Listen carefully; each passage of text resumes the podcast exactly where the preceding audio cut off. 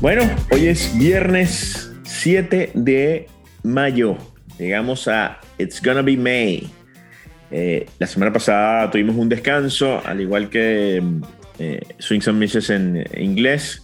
Tomamos una semana para ver las cosas. Daniel Álvarez Montes y Oscar Prieto Rojas para Swings and Misses en español. Terminó otra serie y en positivo en el Lone Depot Park. ¿Cómo estás, Daniel? ¿Cómo estás, Oscar? Eh, mira, con barrida y todo, ¿no? Eh, los Marlins que no barrían una serie desde agosto del año pasado, cuando, cuando regresaron de el contagio masivo del, del, COVID-19, eh, barrieron en, en, Baltimore una serie de cuatro juegos y aquí eh, hicieron lo mismo en, en, Arizona. Barrieron, aunque, era, aunque este fue de, tres juegos, pero tres juegos positivos porque hubo, hubo bateo oportuno, una buena demostración también ofensiva, especialmente en el segundo juego, con el que anotaron ocho carreras.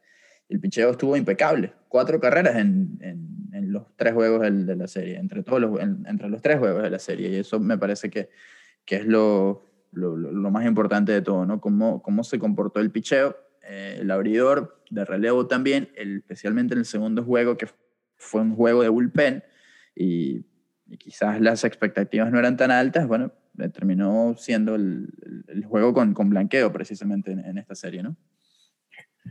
Así es, lo, importante es que eh, hasta ahora el equipo sigue peleando, sigue peleando en, en una división que, que, se ha convertido en una de las más difíciles, ojo, porque eh, hablábamos mucho de la, de la, división este, de la Liga Nacional, pero la división oeste también está, está siendo bien competitiva, la misma división central. Eh, Hoy, hoy por hoy, apenas dos juegos y medio eh, separan el primer lugar del último. Eso significa que solamente un equipo está jugando por encima de 500, todos los demás bastante, bastante parejos. Em, ¿qué, ¿qué, viste en, en, el equipo, sobre todo de los jugadores que, hoy, hoy por hoy están en un stand-by mientras regresan los jugadores que están en lesión, sobre todo Isan Díaz y Lewis Brinson. Sí, eh, buena, buena pregunta, sobre todo con, con esos dos, Oscar, porque eh, Brinson en el primer juego de la serie tuvo, tuvo una actuación importante porque conectó batazos muy sólidos, todos por encima de las de la, 100 millas, casi 110 millas por hora. Eh, incluyendo también un jonrón por el jardín central. Hay que darle en, en Lone Park para, para sacarla por ahí. Y me parece que al menos en, en, en esta serie o en, lo que se vio de, de, esta serie, eh, se pareció al, al, Brinson que muchos han estado esperando por, por mucho tiempo. El tema es si él puede realmente mantener esa, esa consistencia, eh, que, que, ha sido el, gran problema de Brinson a lo largo de todos sus años en, grandes ligas. Y, y, si no tiene tiempo de juego va a ser un problema para él. Y el problema es que ya viene esta, Starling Marte, eh, en mediados de mayo posiblemente, y que, que, eso le va a quitar tiempo de juego. Entonces por eso tiene que, que aprovechar mucho esto, ¿no? porque eh, es difícil pensar que lo manden a, a, a AAA. Y con Isan Díaz, eh, Isan, yo creo que estuvo trabajando mejor los, turnos, con, eh, bateando con, eh, con Teo, dirigiendo la pelota hacia, el, hacia la mitad del, o hacia el centro del, del terreno. Y eso es algo que los, los Marlins quieren ver, pero pero con Isan sí, sí va a ser distinta la, la situación porque, bueno, ya Chisholm Jr. es quien viene eh, llegando ya, además ayer lo vimos en, en Lone Park eh, agarrando rollings y corriendo, así que ya se acerca el, regreso de, de Jazz y, y, ahí sí Isan es, muy probable que, que, termine siendo eh, enviado a, la, a, las ligas menores, así que, o bueno, ellos pueden dejar a, a Isan y José Devers es quien, quien puede ir abajo nuevamente. Pero eh, lo cierto es que todavía Isan no termina de, de, sorprender y, creo que de convencer tampoco. Que eso preocupa obviamente porque mm, uno, uno dice, bueno, cuál es el plan con, con Isan Díaz, que, que, debe, que debe hacer, cómo se debe desarrollar, eh, porque es lo mismo que, que uno dice con, con Brinson, que, mm, que debe pasar para poder uno, para poder o cambiarlos o que terminen eh, de, de, ayudar al equipo. Cómo subirles el, el, el, precio para poder cambiarlo. Y la única manera de subirles es darles exposición y que estos tengan éxito. Pareciera que eh, eh, por ahí van los tiros de tratar de darles exposición, pero ya queda de parte del pelotero que, que estos tengan éxito. Yo creo que, que te lo comenté en algún momento en privado, pareciera que con lo de, lo de Brinson fue lo que hicieron los cerveceros de Milwaukee, darles posición en, en, un campo favorable en AAA, donde iba a tener unos números impresionantes, los tuvo, y en ese momento le subieron el valor y bueno, terminó, terminaron cambiándolo. En Colorado Springs fue donde, donde terminó uh -huh. eh, Louis Brinson y bueno, eh, Colorado es una, es una realidad muy distinta a la del resto del béisbol por cómo vuela la pelota en, en esa zona. Eh, pasa en Coors Field, pasa en Colorado Springs y esto fue lo que sucedió con, con Louis Brinson. Y los Marlins, eh, bueno, eh, mordieron el anzuelo y terminaron entregando a, a Christian Yelich. Así es. Hablando de ligas menores, empezamos las ligas menores, finalmente regresaron después de más de año y medio de parón.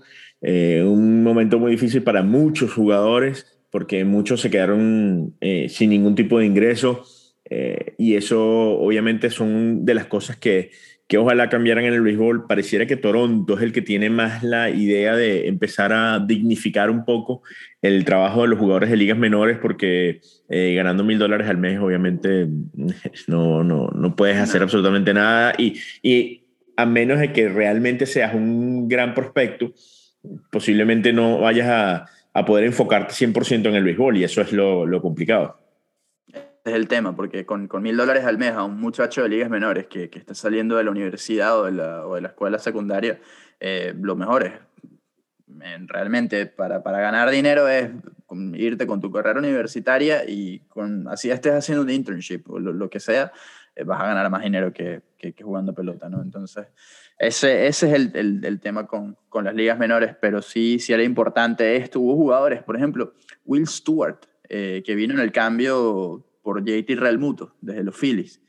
Trabajó en un hospital. Él dice, yo no, nunca he estudiado nada, no he tenido nada que ver con la medicina, pero tenía un conocido que me dijo, mira, eh, puedes trabajar acá como asistente y se fue duro porque yo estaba trabajando con enfermeros, con médicos, yo no, sin tener idea de esto, y vi gente morir por, por el COVID y, y, fue una experiencia que, que, me cambió la vida completamente. Y muchas cosas tuvieron que hacer los, los, peloteros de Liga Menores. Había peloteros en Venezuela vendiendo repuestos en talleres. Eh, en fin, hicieron de, de, todo para, para poder sobrevivir en, en tiempos de pandemia. Y hablando de ligas menores, hoy tenemos una entrevista. El manager de los Jacksonville Jumbo Shrimps, el equipo, la fila AAA de los Marlins, eh, equipo que, que, obviamente va a dotar ahora de peloteros a, a, los Marlins cuando sea necesario.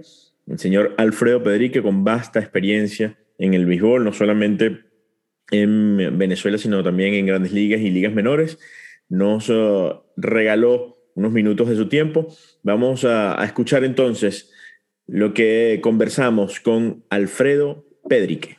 Le damos la bienvenida en Swings and Mishes en español a Alfredo Pedrique, gran hombre de béisbol, manager de la sucursal AAA de los Marlins de Miami, el Jacksonville Jumbo Shrimp, y es un gusto para nosotros que Alfredo nos esté acompañando para conversar sobre la temporada de las ligas menores que finalmente empezó por primera vez desde septiembre de 2019, se juega eh, béisbol en, en, las ligas menores, algo que siempre es muy importante. El 2020 lamentablemente no, en 2020 lamentablemente no se pudo jugar por, por la pandemia y este año ya eh, se reanuda la, la acción en, los distintos niveles y Alfredo está como dirigente del equipo de, Jacksonville. Alfredo, bienvenido, un gusto tenerte acá con nosotros.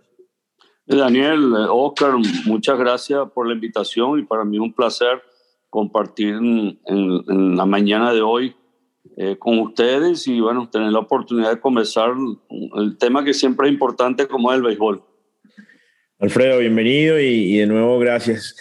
Bueno, te tocó abrir una temporada de ligas menores después de, como decía eh, Daniel, un, parón grande. Muchos de estos jugadores no vieron acción en 2020.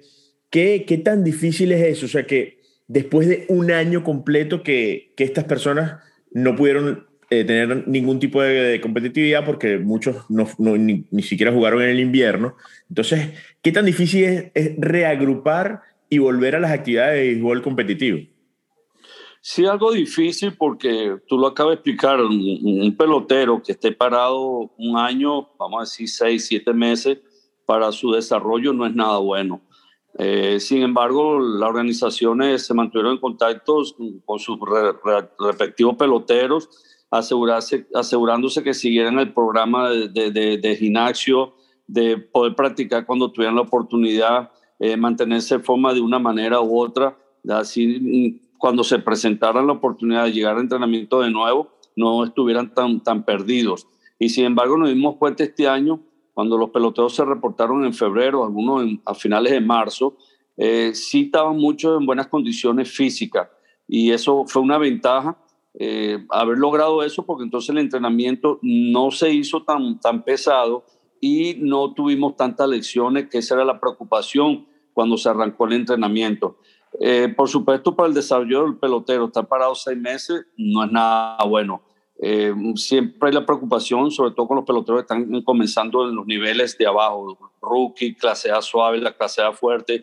Ya cuando el pelotero está a un nivel doble A y triple A, ya tienen mayor conciencia de cómo prepararse, ya tienen una rutina. Entonces, como más fácil el proceso de preparación para esos tipos de, de, de peloteros. Lo que más nos preocupaba eran los peloteros que estaban comenzando y sin embargo, vuelvo repito, bastante eh, sorprendido y, eh, agradecido por, eh, mm, por parte de los peloteros que se presentaron en buena forma. Alfredo, te tocó unirte al, equipo de, los Marlins desde el Sprint Training, trabajando en conjunto con los peloteros del equipo grande y los que están contigo ahora en Jacksonville en AAA, también en AA. Eh, todos los que estaban allá en, en, Júpiter, y comentabas que la, diferencia que notas en esta organización en comparación a, a, la anterior en la que estabas en Oakland es eh, un cambio del, de la noche a, la mañana. ¿Cómo, cómo has visto el, el, cómo has continuado viendo ese, ese desarrollo y uh, todo lo que has podido seguir compartiendo con, con, los muchachos que tienes ahora en, Jacksonville desde, tu llegada al, equipo en febrero.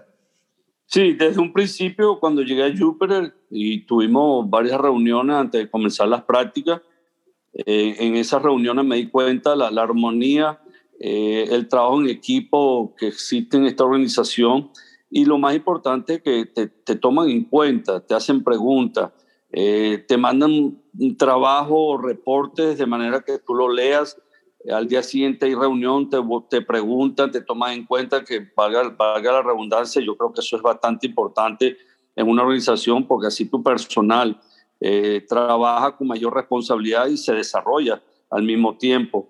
Y lo que más me llamó la atención fue la relación pelotero con los técnicos, con el personal de oficina, mucho respeto, mucha armonía, eh, la comunicación entre los coaches eh, excelente durante el transcurso de entrenamiento. Eso no paró, que fue un día sí, un día no, no. La comunicación, el trabajo en equipo con los coches, te digo que fue bastante agradable. Eh, conversaciones más que todo sobre los peloteros, el desarrollo de los peloteros, el plan de trabajo que hay que seguir durante toda la temporada. Y se ve que eso viene desde arriba, desde el Jeter. Eh, he oído muchos comentarios que a pesar de haber sido criticado cuando llegó al equipo por los cambios que, que hizo, ahora se están viendo los resultados. Una organización que yo le veo mucho futuro, no solamente por el talento que tienen en ligas menores, pero de la manera como están trabajando, de la manera como toman en cuenta al personal técnico, de la manera como te dejan trabajar con mucha libertad, sin salir de los patrones que ellos te dan pero con, con mucha precaución y lo más importante aquí es el estado físico, la salud de los peloteros. Te digo que mm, hasta ahora, gracias a Dios, se ha mantenido ese tipo de trabajo, en la comunicación, por supuesto, todas las organizaciones trabajan diferente, hay cosas buenas como las hay malas también, pero sí he visto muchas cosas positivas y el camino que está tomando esta, esta organización hacia el futuro, eh, verá que mm, llama mucho la atención, es una, es una filosofía muy positiva, muy familiar y, vuelvo repito, te dejan trabajar con tranquilidad y te dan la, opción de tú incorporar o quitar algo que tú veas que no va, no va a beneficio del pelotero en su plan de trabajo hacia su desarrollo, tiene la libertad de hacer esos cambios.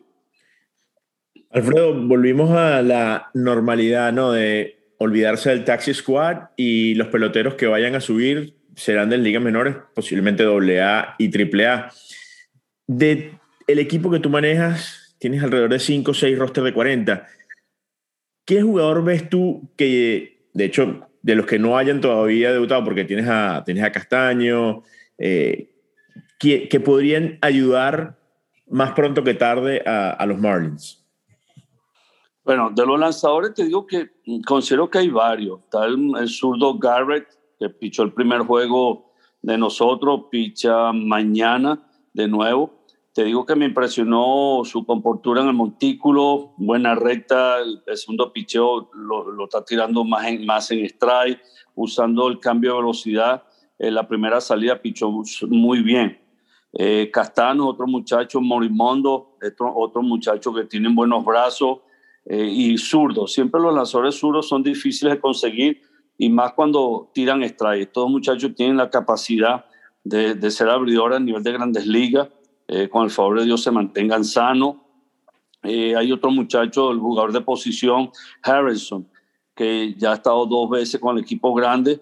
Este es un muchacho que poco a poco ha ido mejorando, sobre todo la parte ofensiva, el departamento de los ponches. Eh, tenía muchos problemas en el pasado, se ponchaba mucho, y sin embargo hasta ahora los cambios que ha hecho en su swing, en, su manera de prepararse, ofensivamente con el coach de bateo Phil Plantier, en realidad se están viendo los resultados.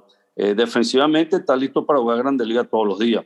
En las bases, es un elemento que al envasarse tú sabes que se va a robar segunda y tercera pues, porque tiene el instinto para robar eh, base y su velocidad, por supuesto, lo ayuda mucho más. Eh, hay peloteros como Díaz, el primera base, en Díaz, un dominicano que tiene un swing bastante bonito.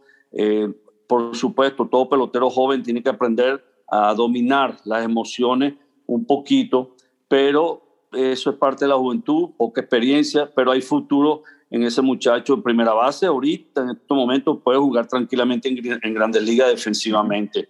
Hay un outfield, Rayfield Sánchez, dominicano, que los pocos juegos que hemos hecho, hemos hecho tres, pero ha demostrado una habilidad con el bate, poder increíble y tiene la posibilidad de batear muchos honrones por todos lados del terreno.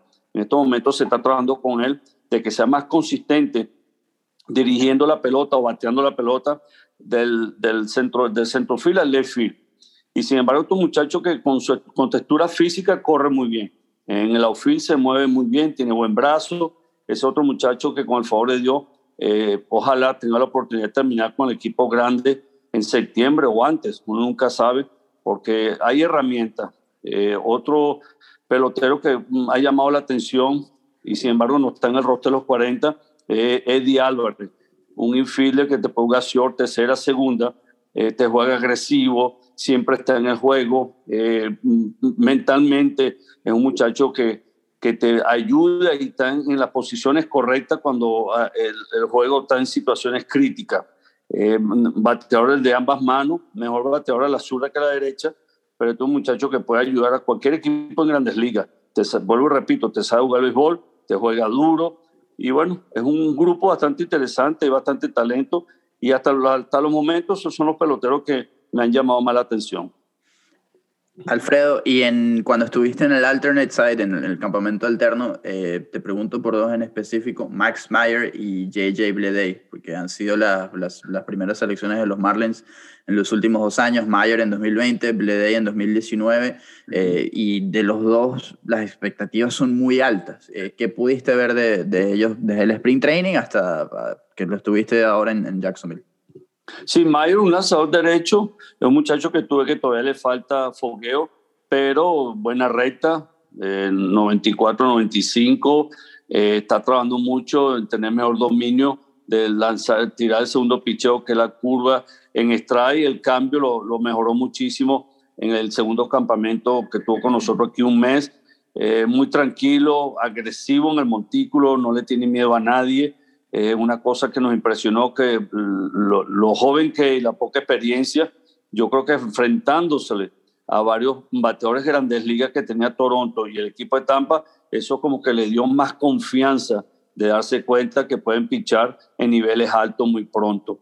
Eh, Bradley, el right field, te digo que este muchacho excelente, con una actitud muy positiva, trabajador, eh, tiene mucho futuro. Está haciendo varios ajustes en su swing, porque cuando comenzamos su swing era muy largo, le estaba quitando la vista a la bola, quería dar jonrones, entonces el cuadro de bateo le dio un plan de trabajo, le recortó un poco el swing, lo acercó un poquito más hacia el home y se vieron los resultados donde ya estaba bateando sobre la cabeza de segunda base hacia el right centrofield, centrofield y left field, y él, se sentía bastante cómodo. Eh, defensivamente un brazo sobre averaje, eh, rápido en el outfield, le coge buenos brincos a los batazos, es muy inteligente. Eso sí, este muchacho eh, se ve que está mentalmente adelantado en comparación a otros peloteros que tuvimos en ese grupo y yo considero que comenzando en AA era lo mejor para él, para jugar todos los días.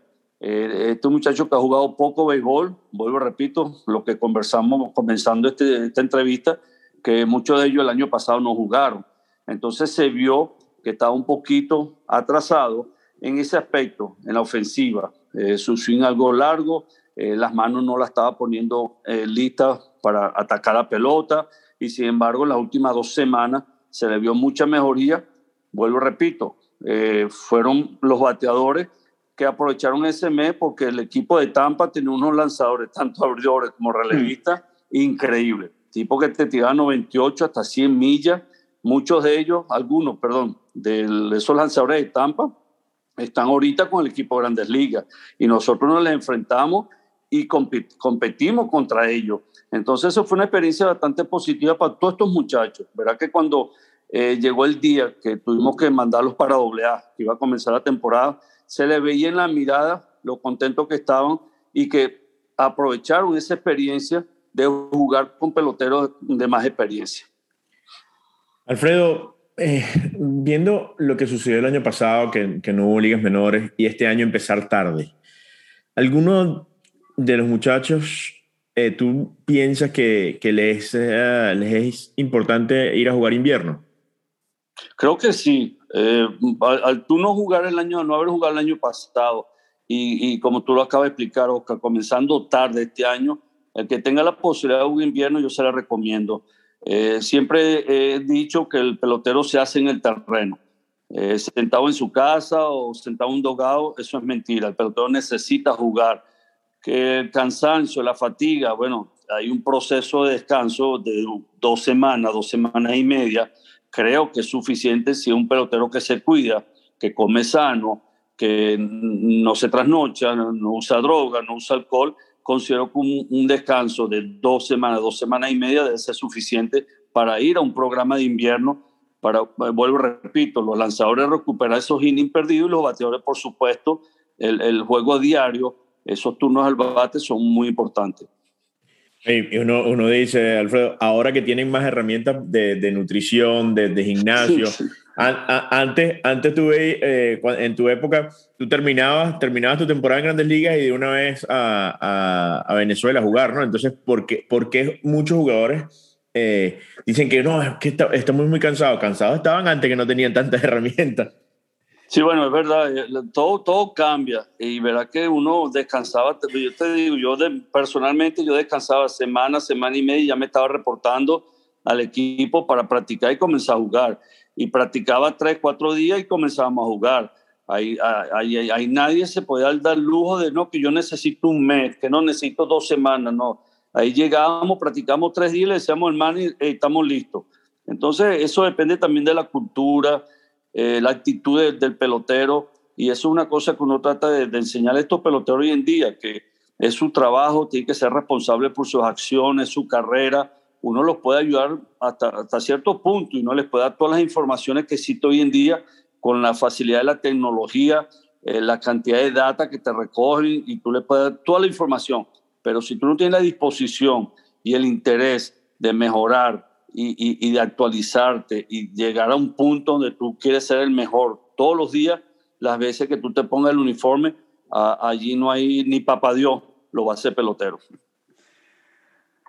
Es así. Muchas gracias, Alfredo, por tu tiempo con nosotros. Como siempre, un gusto conversar contigo y bueno, deseándote todo lo mejor en, en, Jacksonville con, con, los muchachos, con el desarrollo de ellos y por supuesto que, que ganen, porque ciertamente las ligas menores están, están para eso, para eh, el, desarrollo, el crecimiento, pero hay que ganar y hay que convertir, eh, competir. Exacto. Nada, muchísimas gracias, Alfredo. Un abrazo, saludos a él. Gracias, Alfredo. No, gracias a usted y saludos a todos. Cuídense. Bueno, escuchábamos allí a Alfredo Pedrique, nada, voz de mucha experiencia en béisbol, cosas interesantes que, que nos, que nos uh, comentó.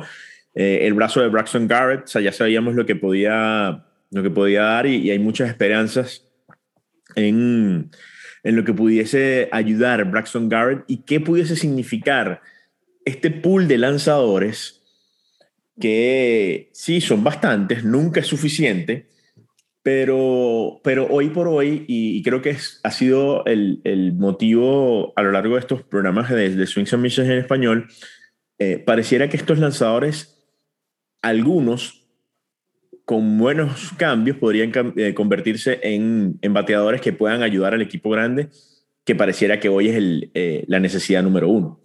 Sin duda, sin duda, Oscar. Y la, la prueba, por ejemplo, de eso, Ah, si bien la muestra todavía sigue siendo pequeña, es Jazz Chisholm eh, Jr. con, con Zach Gallen. Zach Gallen debutó con los Marlins, tuvo muy pocas salidas y eh, enseguida fue cambiado a los Cascabeles de Arizona por Jazz Chisholm Jr. Hoy en día ese cambio se ve muy bien. Gallen ha lanzado... Para los dos. Eh, para, los, dos, Sí, bueno, porque Gallen está lanzando muy bien con Arizona. Es su... Bueno, en este momento Garner está, está lanzando muy bien. Eh, vintage Baumgartner, pero Cy Gallen el año pasado fue el as de ese equipo y en algún momento eh, hasta llegó a estar metido en la contienda por el Cy pero Jazz Jason Jr. tuvo un muy buen arranque en, en 2021 con, con, los Marlins de, de, Miami, bateando para promedio, eh, con poder, robando bases, jugando buena, buena segunda base, en fin, se ve bien. Y, y eso es, es, lo que decía Mike Hill en su momento. Nunca hay suficiente picheo abridor, pero necesitas esa profundidad también para eh, seguir reforzando al equipo, ¿no? Y entonces cuando uno ve a los Marlins y ve a Alcántara, a Pablo López, a Eliezer Hernández, en algún momento algún, Sixto Sánchez, Trevor Rogers también, tú dices, mira, pero es que está Braxton Garrett, es que está Edward Cabrera, es que más atrás está eh, Max Meyer. Max, Meyer. Eh, son, son lanzadores que, que van a, a, seguir subiendo y que tienen mucha profundidad. Ayer lanzó Jake Eder, que fue seleccionado en el draft el año pasado, muy bien. Eh, hace dos días debutó Zach McEmbley. Ese es un brazo del que Mel Stottlemyre Jr. habló muy bien por, por, cómo se vio en el Spring Training, no en la Liga de la Toronja, pero sí en, lo, en los backfields. Y, la verdad es que sorprende. Y el picheo es la, base de este equipo y es lo que puede hacer que, que, sea exitoso, no solamente por lo que hagan los lanzadores en el, en el, en el montículo, sino por lo que tú mencionas, y que pueden eh, significar eh, bates que, que vengan eh, a, la, alineación y que eh, contribuyan a la ofensiva. Sí, hoy, hoy uno empieza a, a revisar y, y, sigue pensando que, que las, las, dos, las dos cosas que, que, le van a hacer falta a, a, los Marlins van a ser brazos en el bullpen y, y obviamente bateadores, ¿no? A pesar de que lo que hemos visto esta semana de Miguel Rojas ha sido interesante, Jesús Aguilar ya tiene un par de semanas siendo un, el bateador que todos esperábamos. Entonces, eh, siempre me gusta revisar justamente cómo, cómo están bateando y cómo están siendo la, la velocidad de salida justamente de estos Marlins. Eh, hoy por hoy, recordábamos hace un, hace un par de semanas, el hard hit percentage de, de Aguilar estaba alrededor de, eh, perdón, la, la, velocidad de salida estaba en 81, ya está en 89. O sea, eh, estamos viendo eh, cómo el, el porcentaje de, de, de, pelotas bateadas con fuerza está subiendo. Hoy, hoy por hoy termina siendo eh, importante cómo están bateando estos Marlins. La llegada eh, de, vuelto al, de, vuelta al, al line-up de, de Jazz Chisholm y de Starling Marte van a ser, van a ser importantes. Y que bueno, y que Brian Anderson regrese. Eh, que pareciera que vimos algunos destellos en esta, en esta serie. Sí, eh, batazos importantes de, de Anderson, empezando con que debutó, eh, o no debutó, pero regresó de la lista de lesionados con un honrón hacia la banda contraria y él, él decía que, que, ese batazo le, le, da mucha más confianza porque estaba haciendo muchas conexiones hacia el, hacia el right field, right center y no estaban cayendo, con mucha mala suerte porque fueron batazos muy sólidos y que, que, ahora eso le da más confianza, ¿no? Pero como tú lo, lo mencionas, regrese y, no necesariamente es regresar de, de la lista de lesionados. Eh, Duval ayer sacó un cuadrangular por el, por el jardín central. Eh, Duval no es un jugador que, que va a batear para, para, promedio, pero cuando se enciende puede hacer muchísimo daño. Y esos jugadores de, de, de, rachas, ¿no? Que, que, va a aportar con, con su poder, siempre va a ser una, una amenaza en el home. Así que eh, yo sigo creyendo que, que, este equipo puede, puede pelear, puede competir, como, como tú lo, lo has dicho, cerca de, de, 500, que con eso deben sentirse muy bien. Eh, Starling Marte ya está por llegar, lo mismo que Jazz Chisholm Jr. Eliezer Hernández ya está haciendo bullpen y puede llegar en una o dos semanas. Sixto Sánchez para finales de mayo o principios de junio. Es decir, son noticias positivas que, que, siguen llegando para un equipo que viene de Barrera, Arizona, que su picheo está muy bien y que su bullpen también ha hecho un muy buen trabajo. Bueno, es interesante lo que, lo que vimos en, en los Marlins, pero también es interesante lo que vamos a ver.